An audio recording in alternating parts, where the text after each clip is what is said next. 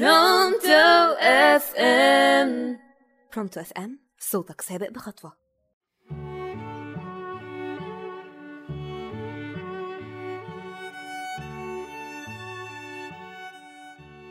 مساء الخير أعزائي المستمعين على راديو Pronto FM معاكم منة محمود في برنامج حكاية النهاردة.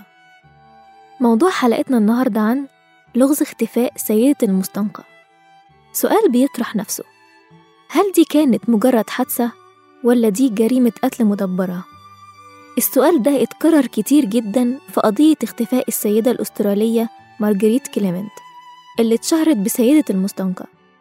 كانت مارجريت بنت لراجل بيشتغل سايس وبقى محظوظ واشترى أسهم في منجم دهب وارتفعت الأسهم دي وبقى من يوم وليلة غني جدا ووفر لعيلته وأولاده حياة كريمة.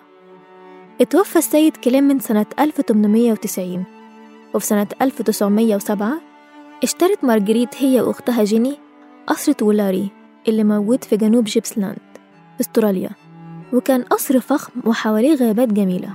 عاشت مارجريت شبابها في ترف واستمتعت بالسفر وكان ليها خدم وعربيات.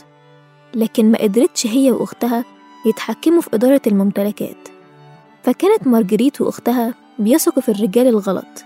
لأنهم استغلوهم وسرقوا منهم فلوس كتير جدا لحد ما بقت هي وأختها في مشاكل مالية ومهددين بالحجز على ممتلكاتهم.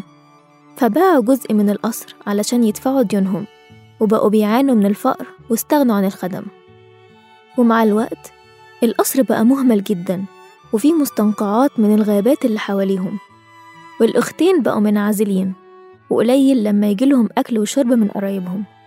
ومع العزلة الطويلة الأختين بقوا مشردين وبينزلوا المستنقع المليان تعبين بس عشان يعرفوا يشتروا أكلهم.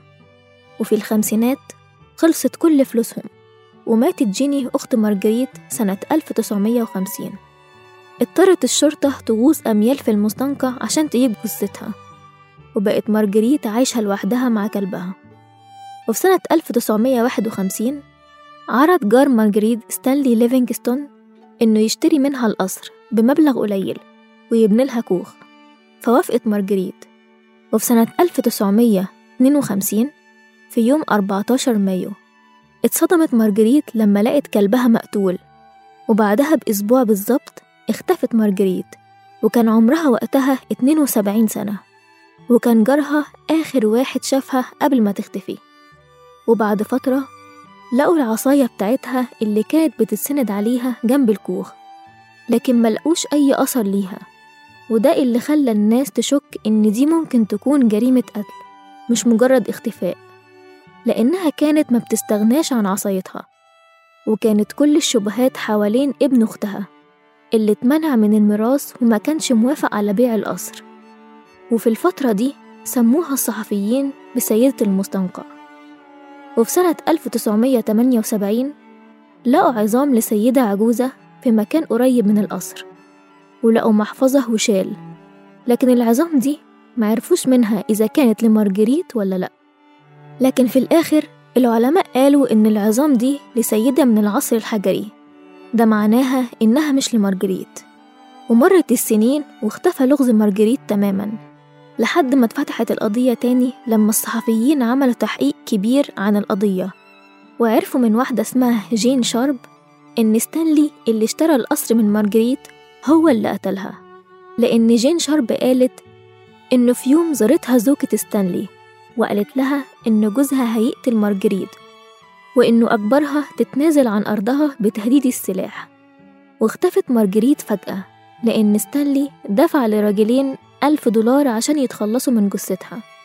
وبكده تكون اتكشفت قضية سيدة المستنقع بعد السنين دي كلها.